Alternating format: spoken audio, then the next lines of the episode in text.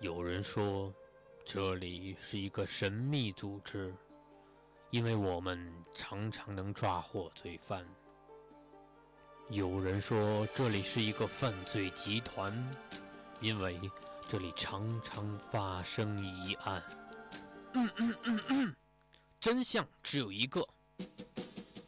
这里是名侦探的摇篮，这里是凶手的终点站，因为这里是侦探学员。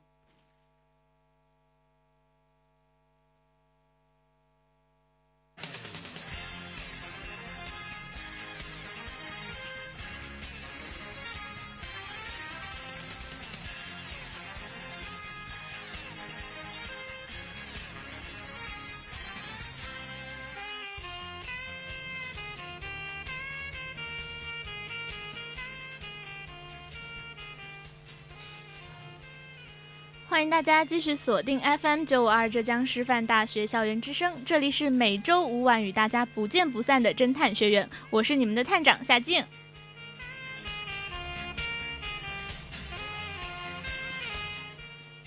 那夏静也是在当了好多次的学员之后，好不容易爬上了我们探长的宝位。那话不多说，还是来先介绍一下我们今天的小学员们，让他们和大家来打个招呼吧。啊，大家好，我是冠周。Hello，我是喜林。那两位好像也是今天第一次来来到我们的侦探学院来猜案子，是不是？那你们对于接下来的案子有没有信心呢？啊，我感觉其实我并不是一个特别机智的人，但是我对案子非常感兴趣。那喜林呢？嗯，我已经准备好头脑风暴了。所以看起来两个人。对于案子的态度好像都不太一样，那么先还是来听一下我们今天的第一个案子吧。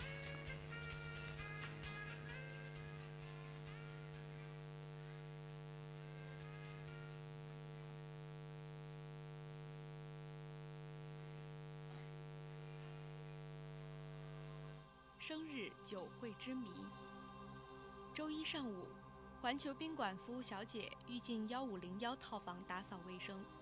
她反复按门铃通知客人，可客人台上沈哲先生一直没有回答。服务小姐请来保安一同开门入内，发现沈哲先生已死在床上。刑警法医勘查现场，初步认定沈哲先生是在睡眠中因心力衰竭而死亡。此前，沈哲先生曾大量饮酒并服下安眠药。从服务小姐处了解到。沈哲先生患有严重的失眠症，每天睡前都会服用安眠药。警方同时从沈哲先生公司同事处了解到，沈哲先生无心脏病史，此前晚上曾赴一个医生朋友王磊的生日酒会。警察到王磊家调查，王磊坦言，昨晚与沈哲先生一起在饭店饮酒，但不是什么生日酒会，而是朋友小酌。沈哲先生服用的安眠药也是他提供的。正当警察问不出什么线索，想要离开时，却发现王磊的妻子听到沈哲先生的死讯时神情异常。于是警察展开秘密的侦查，终于发现王磊的妻子是沈哲先生的情人，而王磊也已察觉他们的奸情。在询问沈哲先生公司同事。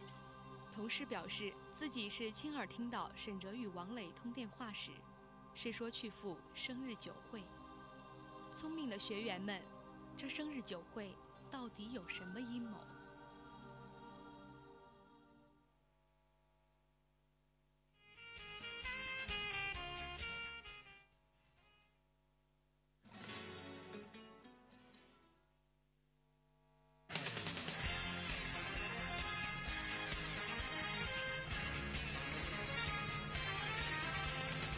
聪明的学员们，这生日酒会到底有什么阴谋呢？不知道第一遍案子听下来，两位学员的有没有发现一些蛛丝马迹？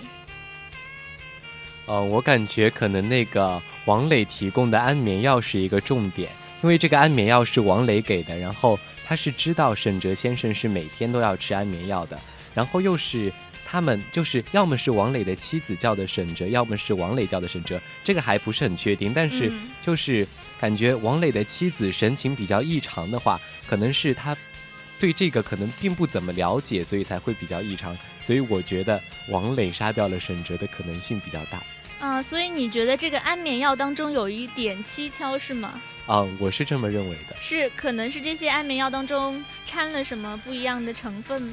对，就是会让他那个心力衰竭，然后可能在那个酒里面也可能会有一点，就是可能啊酒喝多了跟安眠药会有什么反应也说不准。那我们喜林是怎么想的？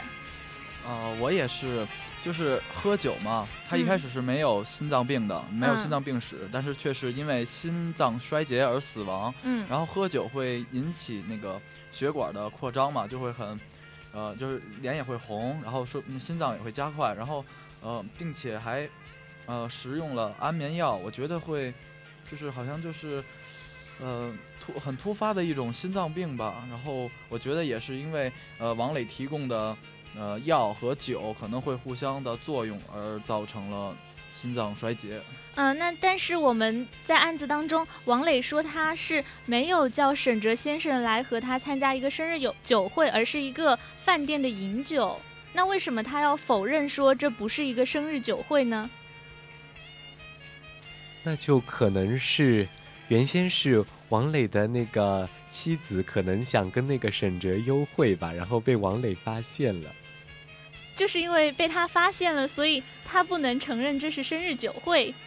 喜林觉得这个逻辑说得通吗？嗯、我觉得生日生日酒会是不是跟平常的饮酒不大一样啊？不过我真的想不到生日酒会和生日酒会会吃蛋糕，然后会吹蜡烛，然后喝酒也很正常啊。然后跟为什么要说平平常的那个酒会呢？嗯、好像看起来我们的两位学员对于这个生日酒会有一些些小小的迷茫，那就让我们来在第二遍听听看这个案子，看看会不会发现什么更加有意义的线索。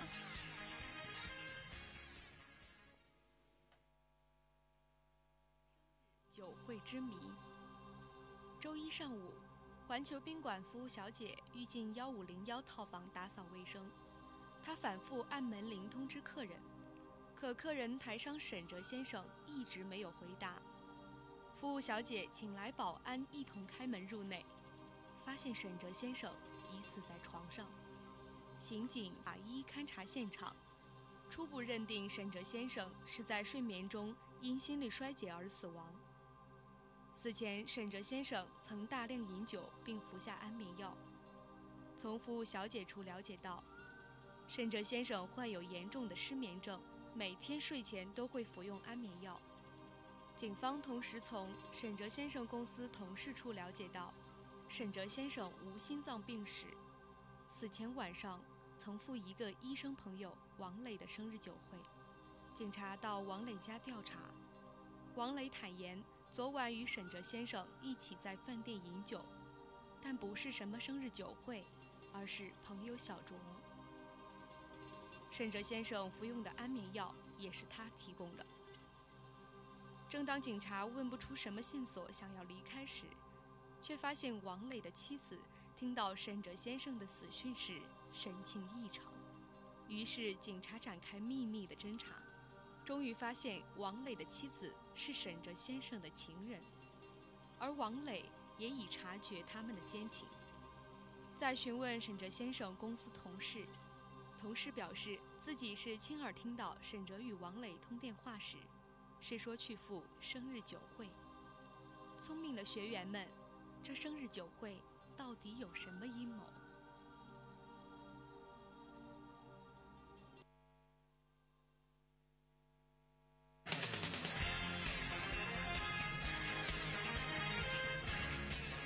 那案子又放了一遍，不知道两位聪明的学员们有没有发现一些其他的线索，关于我们刚刚说到的生日酒会的？嗯，就是我觉得，如果说王磊是叫沈哲去参加生日酒会的话，那那一天必定是他的生日。然后就是他刚好可能就是那天可能不是他的生日吧，所以警官在问他的时候，他就不敢承认是生日酒会。然后他当时就是可能他就是以这个理由去叫沈哲去他那边喝酒，然后再用这个安眠药和酒的那种什么。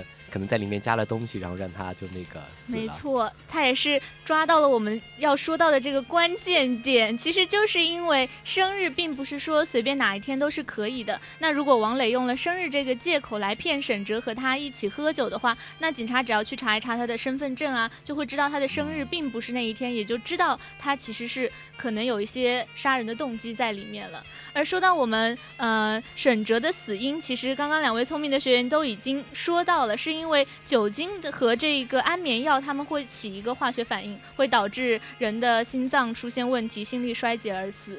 所以实际上这个案子呃也没有想象中的那么难吧？可能只是因为刚刚两位学员被生日那个点稍微卡了一下。嗯，可能刚才没有过多的去关注这个。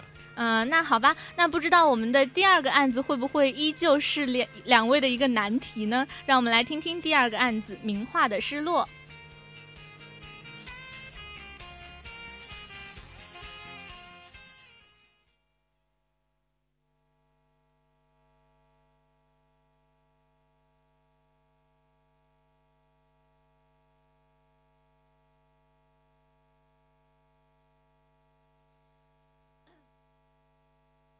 单身汉陈斌热衷于收藏世界名画画的失落。单身汉陈斌热衷于收藏世界名画。前不久，他又收集到荷兰名画家的一幅肖像画，还专门为他上了保险。几天后的一个晚上，探长沈哲从陈斌家门经过。探长沈哲从陈斌家门口经过。无意间看见一辆小车悄悄滑到了陈斌家的家门口。探长远远看见一个穿戴整齐的人匆匆从屋里走出来，塞给司机一个长筒形的东西。然后，几天后的一个晚上，探长沈哲从陈斌家门经过。探长沈哲从陈斌家门口经过。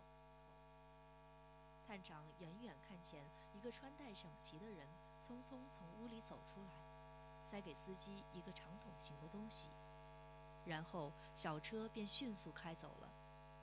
这前后不到一分钟的交接，看来是预先有所安排的。沈哲探长，沈哲探长连忙快走几步来到门口，刚敲了一下门，就听见陈斌在里面问道：“谁呀？”声音大一点，谁呀？再大一点，这是个男生，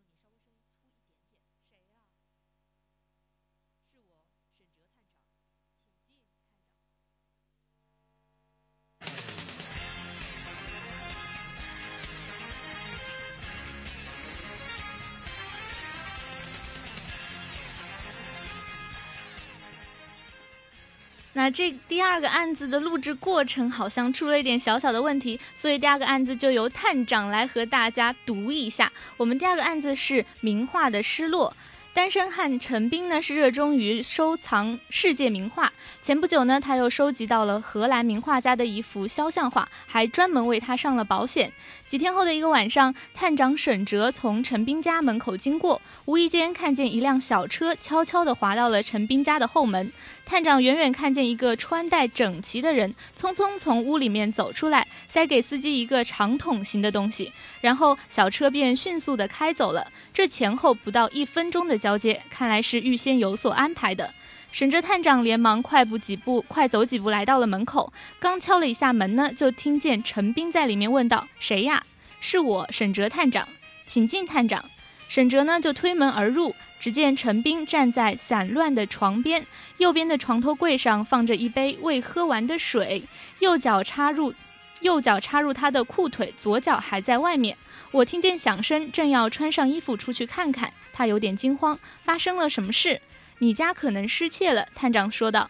陈斌大吃一惊，马上穿好裤子，光着脚冲到了收藏室。啊，真的失窃了！我刚入手的名画被偷走了。陈斌万分沮丧。沈哲望着他的这位朋友，若有所思地说道：“这幅画是不是你自己拿出去的？你瞎说什么呀，探长？这画可不是一般的贵重啊！”“不，我一点也没有瞎说。”沈哲探长说道。“那亲爱的学员们，探长说的是不是真的呢？”那刚刚夏静也是。嗯，非常不流畅的读完了这个案子。不过，我觉得一些重点的点可能也是已经说到了。不知道两位聪明的学员们有没有听到一些什么值得怀疑的东西？嗯，就是我在听这个案子的时候呢，我就是关注到那个陈斌啊，他就是他自己就是比较惊慌，这是第一个。然后还有他是站在散乱的床边。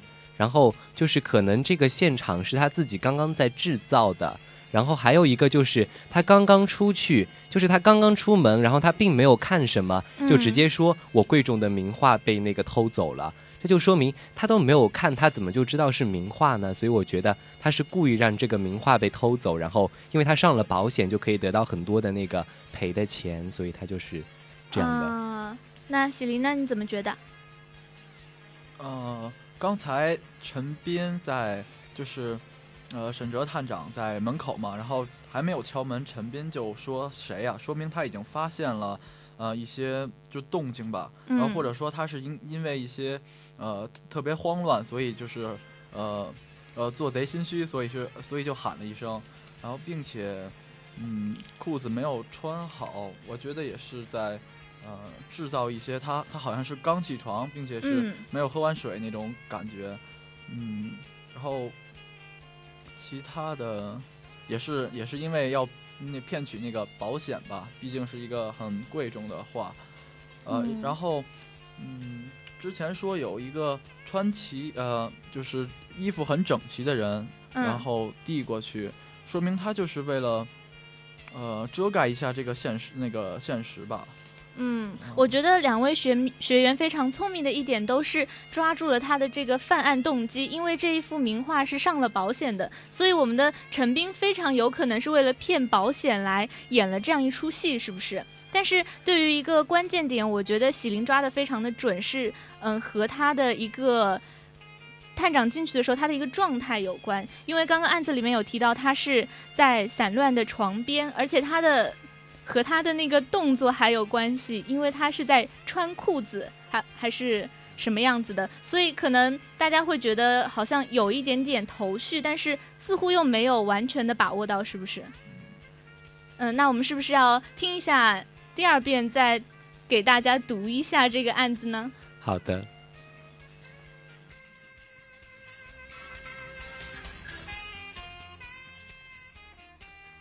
单身汉陈斌热衷于收藏世界名画。前不久，他又收集到了荷兰名画家的一幅肖像画，还专门为他上了保险。几天后的一个晚上，探长沈哲从陈斌家门口经过，无意间看见一辆小车悄悄地滑进了陈斌家的后门。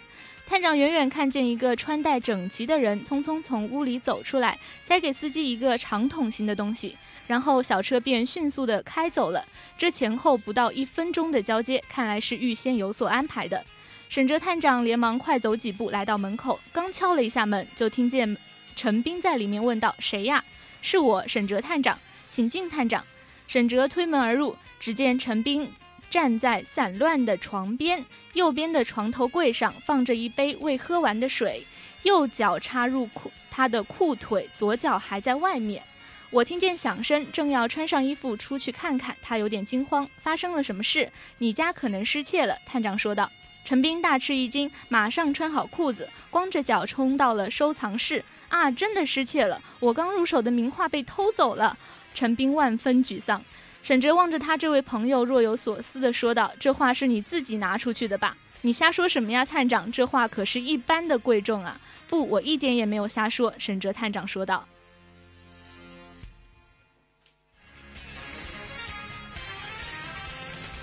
那又听了一遍我们的案子，不知道两位学员是不是有所顿悟呢？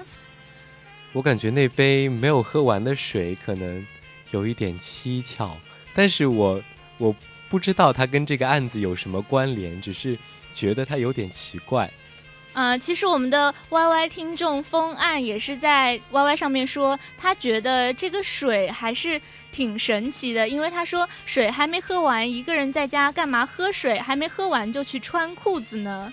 你们觉得呢？他的这个想法是不是有点？就是说明陈斌可能是听到了沈哲的声音，然后才去穿那个裤子，然后他之前是在喝水。他是在穿裤子吗？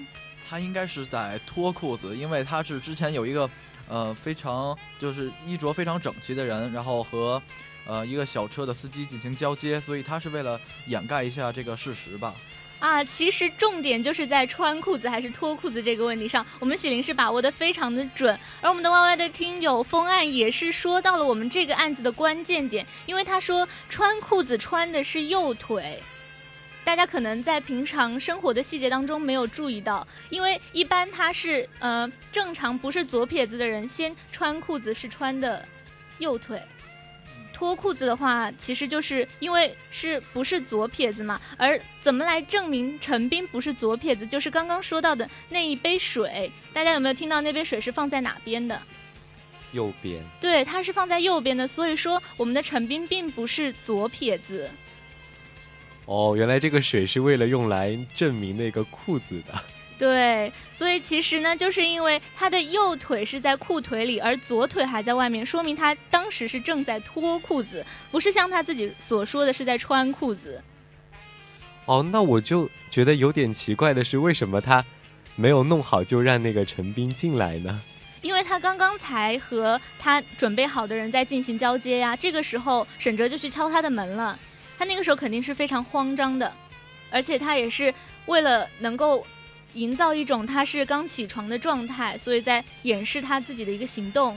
但实际上，他因为人的本能反应是不可能想到这么多的，所以他先脱裤子的话，脱的是左腿，因为用右手的人先脱裤子，脱的是左腿；先穿的话，穿的是右腿。哦，对，我刚才在现场用手比划了一下。感受到了这个，我我以前还真的没有注意到这个问题。嗯，那我们的第二个案子也算是顺利的解决了。那马上让我们来听一下我们今天的第三个案子。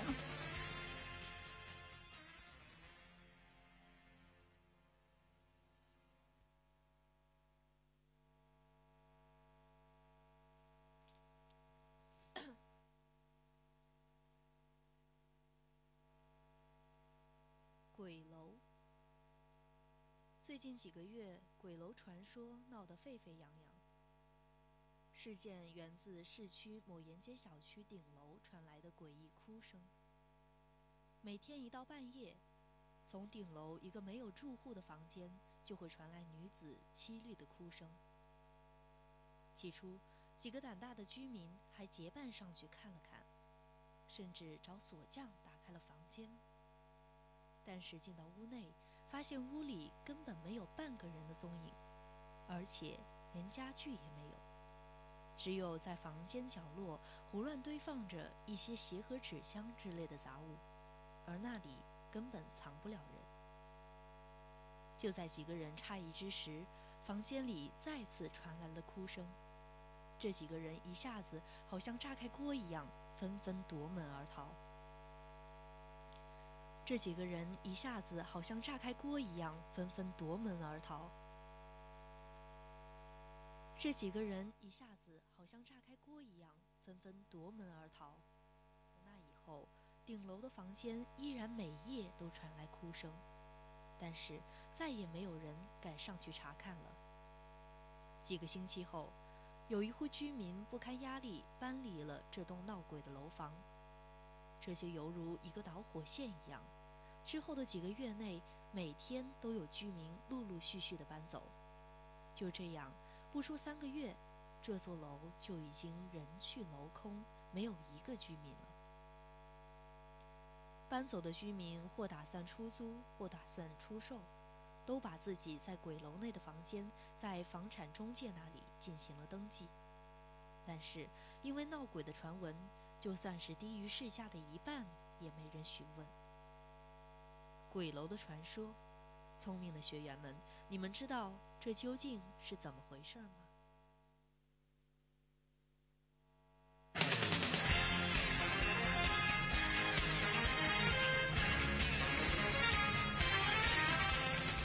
这一个鬼楼的传说两位学员有没有什么头绪了呢？嗯就是我感觉就是首先我想分析一下这个哭声的来源，嗯。因为它肯定装不下人嘛，嗯，所以那个哭声肯定是装在那个他那个仅有的那个鞋盒跟箱子里。我感觉它对这个案子里面有说到一个鞋盒纸箱，对。的，然后就是关于那个人的目的，我感觉就是像房产中介他们要炒房一样，他可能就是想占有这栋楼，然后他就是又想以低价去购买，所以他就故意让所有的人都搬走以后，然后他就可以用比较超级低，比市价低一半还不止的那种价格去把那个房子整个购买了，然后他就是通过这样的一种手段来让房价下跌。嗯，已经有好几个点都被你说中了。那喜林呢，有没有补充？哦，我觉得我已经无言以对了。为什么？因为他都被说完了吗？啊，对的。然后，呃，我也是这么想的，就是、呃，肯定藏不了人，所以一定是，嗯，在藏在那个呃纸盒子里。然后目的呢，也是，呃呃，目的也是因为这中就是房地产房地产中介是为了，呃，收购这个房子，或者是嗯，为了占有这个房子而，嗯、就是所做出的一个手段，对。好像是一个阴谋一样。对，就是为了让他们搬离，并且还是很自愿的，还低价的，然后搬离了，然后就感觉嗯是，为了骗取一些东西吧。对，其实这一个动机呢是已经被说到了，但我们的 YY 上面也有一个叫做安傻子的听众，他说貌似闹鬼的屋子也卖不出很好的价钱，但实际上呢，大家可以想到，如果说这一个闹鬼的秘密被公之于众了，那其实他这个传说被解除的话，他这个房价是很快能够回升的。所以其实我们的开发商只要在适当的时候，就是大家都走的差不多了，他想要开始转手把房子卖掉的时候，他就可以把这一个传说，就是好像不经意间来解开，这样他的房价又能够回升了。对的，我也是这么想的。那刚刚还有说到我们一个非常重要的一个点，就是，呃，我们的鞋盒纸箱，因为里面藏不了人，所以，呃，两位学员会觉得这个鬼的不是鬼，这是这个小孩的哭声是怎么传出来的呢？就是在里面放一个什么录音机，然后定时在那边放。嗯，那喜林觉得呢？啊，嗯、我觉得，我觉得好像不像是录音机吧。这样的话，会我有没有好奇的人会打开那个纸盒呢？所以我觉得，啊、其实我也是想不到什么。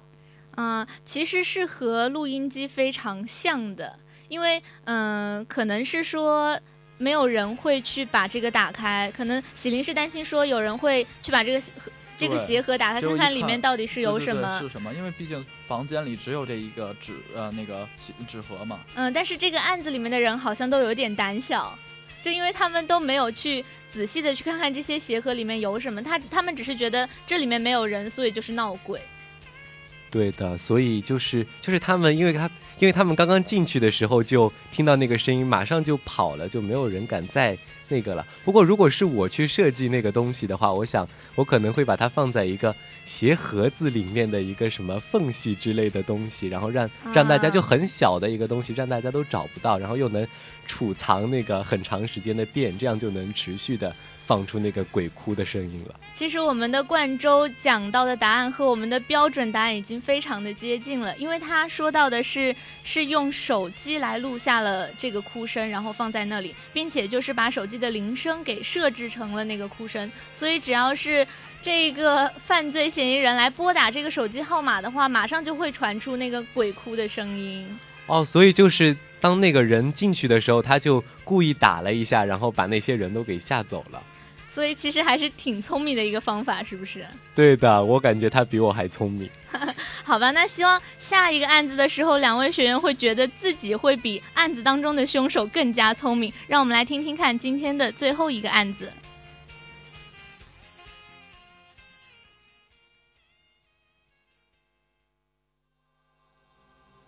奇怪的空白。一天，某别墅内发生了一起命案。死者是别墅的女主人一家，她死在卧室的床上，床边的地板上溅满了鲜血。死者被利器划破颈动脉，但是这并不是她的死因。死者真正的死因是凶器上涂有氰化物。凶器在划破死者颈动脉的同时，氰化物毒素进入死者的血液，导致了死者的死亡。死亡时间是凌晨两点。发现死者并报案的是死者的丈夫齐杰，他是一家电脑配件公司的技术员。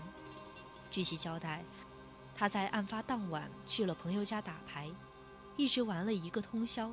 这一点得到了他几个牌友的证实，证明其当晚除了去几趟厕所外，没有离开过那个朋友的家。而他朋友的家距离案发现场起码有一个小时的车程。本来一家的丈夫有着最大的嫌疑，但是因为他有牢固的不在场证明，所以让调查陷入了僵局。警方再次进行仔细检查时，一个警察在死者床边的血迹中发现了一个奇怪的空白痕迹，是大小和一个手机差不多的长方形，尾部还有一个 L 的形状，似乎曾经掉落在地上被血迹溅到。后来被人拿走了。于是，根据这个线索，警方终于破解了凶手，也就是死者丈夫齐杰的不在场证明。聪明的学员们，你们知道齐杰是怎么杀死一家的吗？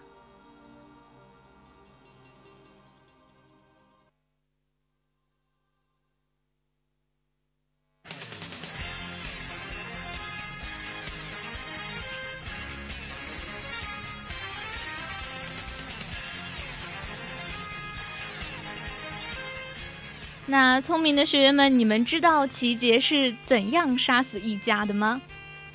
呃，我先我先注意到了，他是被利器割断了，呃，颈动脉是在脖子的方向，并且是由于呃氰化物中毒。嗯。然后丈夫有足够的不在场证明，但是他却去了几次厕所，所以有呃会那个，所以会有时间去干什么呢？呃。然后他，然后之后有有一个警察会细心的发现地上有一个，呃手相呃跟手机一样的长方形，然后是一个 L 的，然后就让我想到了，如果丈夫给她打电话，然后她打开她打开电话，正好是那种类似于翻盖手机一样的，嗯，然后会滑到，然后一定会碰到，就将近打电话都会碰到脖子，然后所以她应该会被滑到，但是应该不会滑的特别深，然后中毒之后。会把手机那个掉落在掉落在那个地板上，所以，嗯，手机被人拿走了，那肯定是她丈夫被拿走了吧？嗯。然后，呃，我猜如果可以，呃，如果可以拿到那个手机并查到来电信息，我猜应该可以证明吧。啊。然后我就是这么想的。喜林好像已经想到了接下去会发生的很多事情。那我们的冠州呢？你是怎样想的？嗯，我也是觉得那个就是重点是在那个 L 型的东西，但是我就是没有那个，就是我不能确定它这个 L 型的东西到底是用来干嘛的。然后应该是应该是跟喜灵说的比较相近的，就是可能是一对是一家自己划的自己，但是就是我也不知道。你觉得是一家自己把自己划伤了？嗯，然后就是先中毒吧。然后可能就是最后那一刀，可能是她的丈夫干的。嗯，那现在所有的矛头都是指向了我们的琪姐，但是呃，我就不觉得她会自己划伤自己，因为人在清醒的状况下，就算接手机也会看到上面有什么尖锐的物体吧。嗯，对。那为什么会要接手机的时候，明明发现有尖锐的物体，还要自己划自己？那不是很蠢吗？可能他家里停电了呢。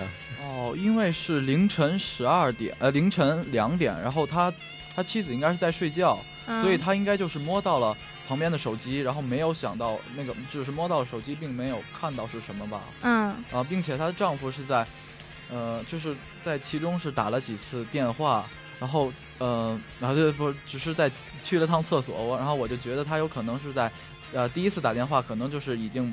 已经被杀掉了，然后第然后后来几次只是为了确认，呃，确认，呃，手机不可能再被，呃，再被接到了，然后他的妻子已经已经是死亡了的嗯可能吧。啊，那现在我们的 YY 听友也有人说是有一个什么机动设置，但是实际上，嗯、我们还是觉得有一些不明觉厉的感觉，似乎就是说，为什么他会自己去划伤自己的动脉？就算是半夜的话，因为手机还是有亮光的呀，那可能清醒的状态下也不会说发生这样的意外，而且他是被划伤了颈动脉，实际上就已经足以致死了。那为什么还有一个氰化物的事情呢？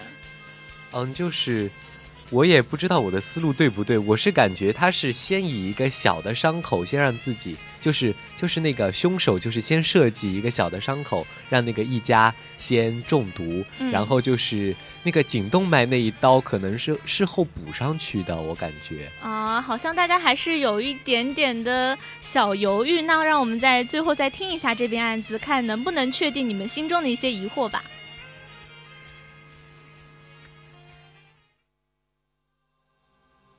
奇怪的空白。一天，某别墅内发生了一起命案，死者是别墅的女主人一家，她死在卧室的床上，床边的地板上溅满了鲜血。死者被利器划破颈动脉，但是这并不是他的死因，死者真正的死因是凶器上涂有氰化物。凶器在划破死者颈动脉的同时，氰化物毒素进入死者的血液，导致了死者的死亡。死亡时间是凌晨两点。发现死者并报案的是死者的丈夫齐杰，他是一家电脑配件公司的技术员。据其交代，他在案发当晚去了朋友家打牌，一直玩了一个通宵。这一点得到了他几个牌友的证实。证明其当晚除了去几趟厕所外，没有离开过那个朋友的家。而他朋友的家距离案发现场起码有一个小时的车程。本来一家的丈夫有着最大的嫌疑，但是因为他有牢固的不在场证明，所以让调查陷入了僵局。警方再次进行仔细检查时，一个警察在死者床边的血迹中发现了一个奇怪的空白痕迹。是大小和一个手机差不多的长方形，尾部还有一个 L 的形状，似乎曾经掉落在地上被血迹溅到，后来被人拿走了。于是，根据这个线索，警方终于破解了凶手，也就是死者丈夫齐杰的不在场证明。聪明的学员们，你们知道齐杰是怎么杀死一家的吗？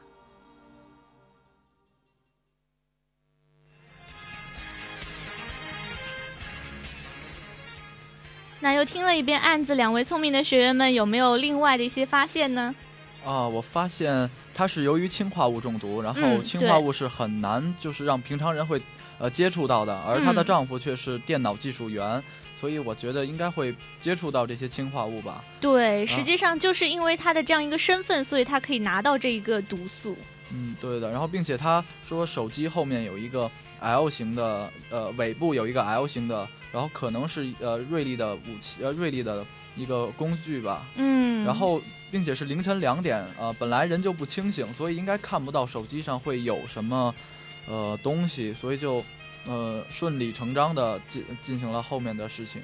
嗯，我们今天学员还是反应挺快的，因为这个案子的答案基本上就是这样了，就是因为他这个齐杰在他的手机的尾部装了一个用铁丝装了一个 L 型的一个尖锐的物体，并且把他的头磨尖了。之后在半夜给他打电话的时候，他可能一接的时候就划伤了自己的颈动脉，而且因为上面涂有了毒素，所以就把他给毒死了。所以那最后的那一刀还是后来补上去的吧？哪一刀？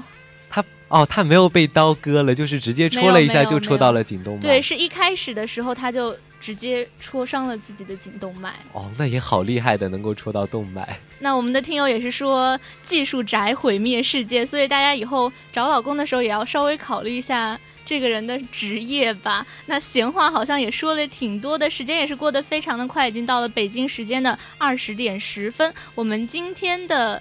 侦探学员就要到这里快结束了，那我们的学员还是和大家来说个再见吧。好的，大家再见。我非常高兴能够猜这个案子，我对这个就一直都非常感兴趣，所以亲身经历了一次，感觉还是蛮有收获的。嗯嗯，并且呃，我也是很对这个推理很感兴趣。然后那就下一期再见啦。嗯，也是希望我们的两位学员以后还能够来到我们侦探学院来继续猜案子。那今天的节目就到这里了，我是夏静，我们下期不见不散，拜拜，拜拜，拜拜。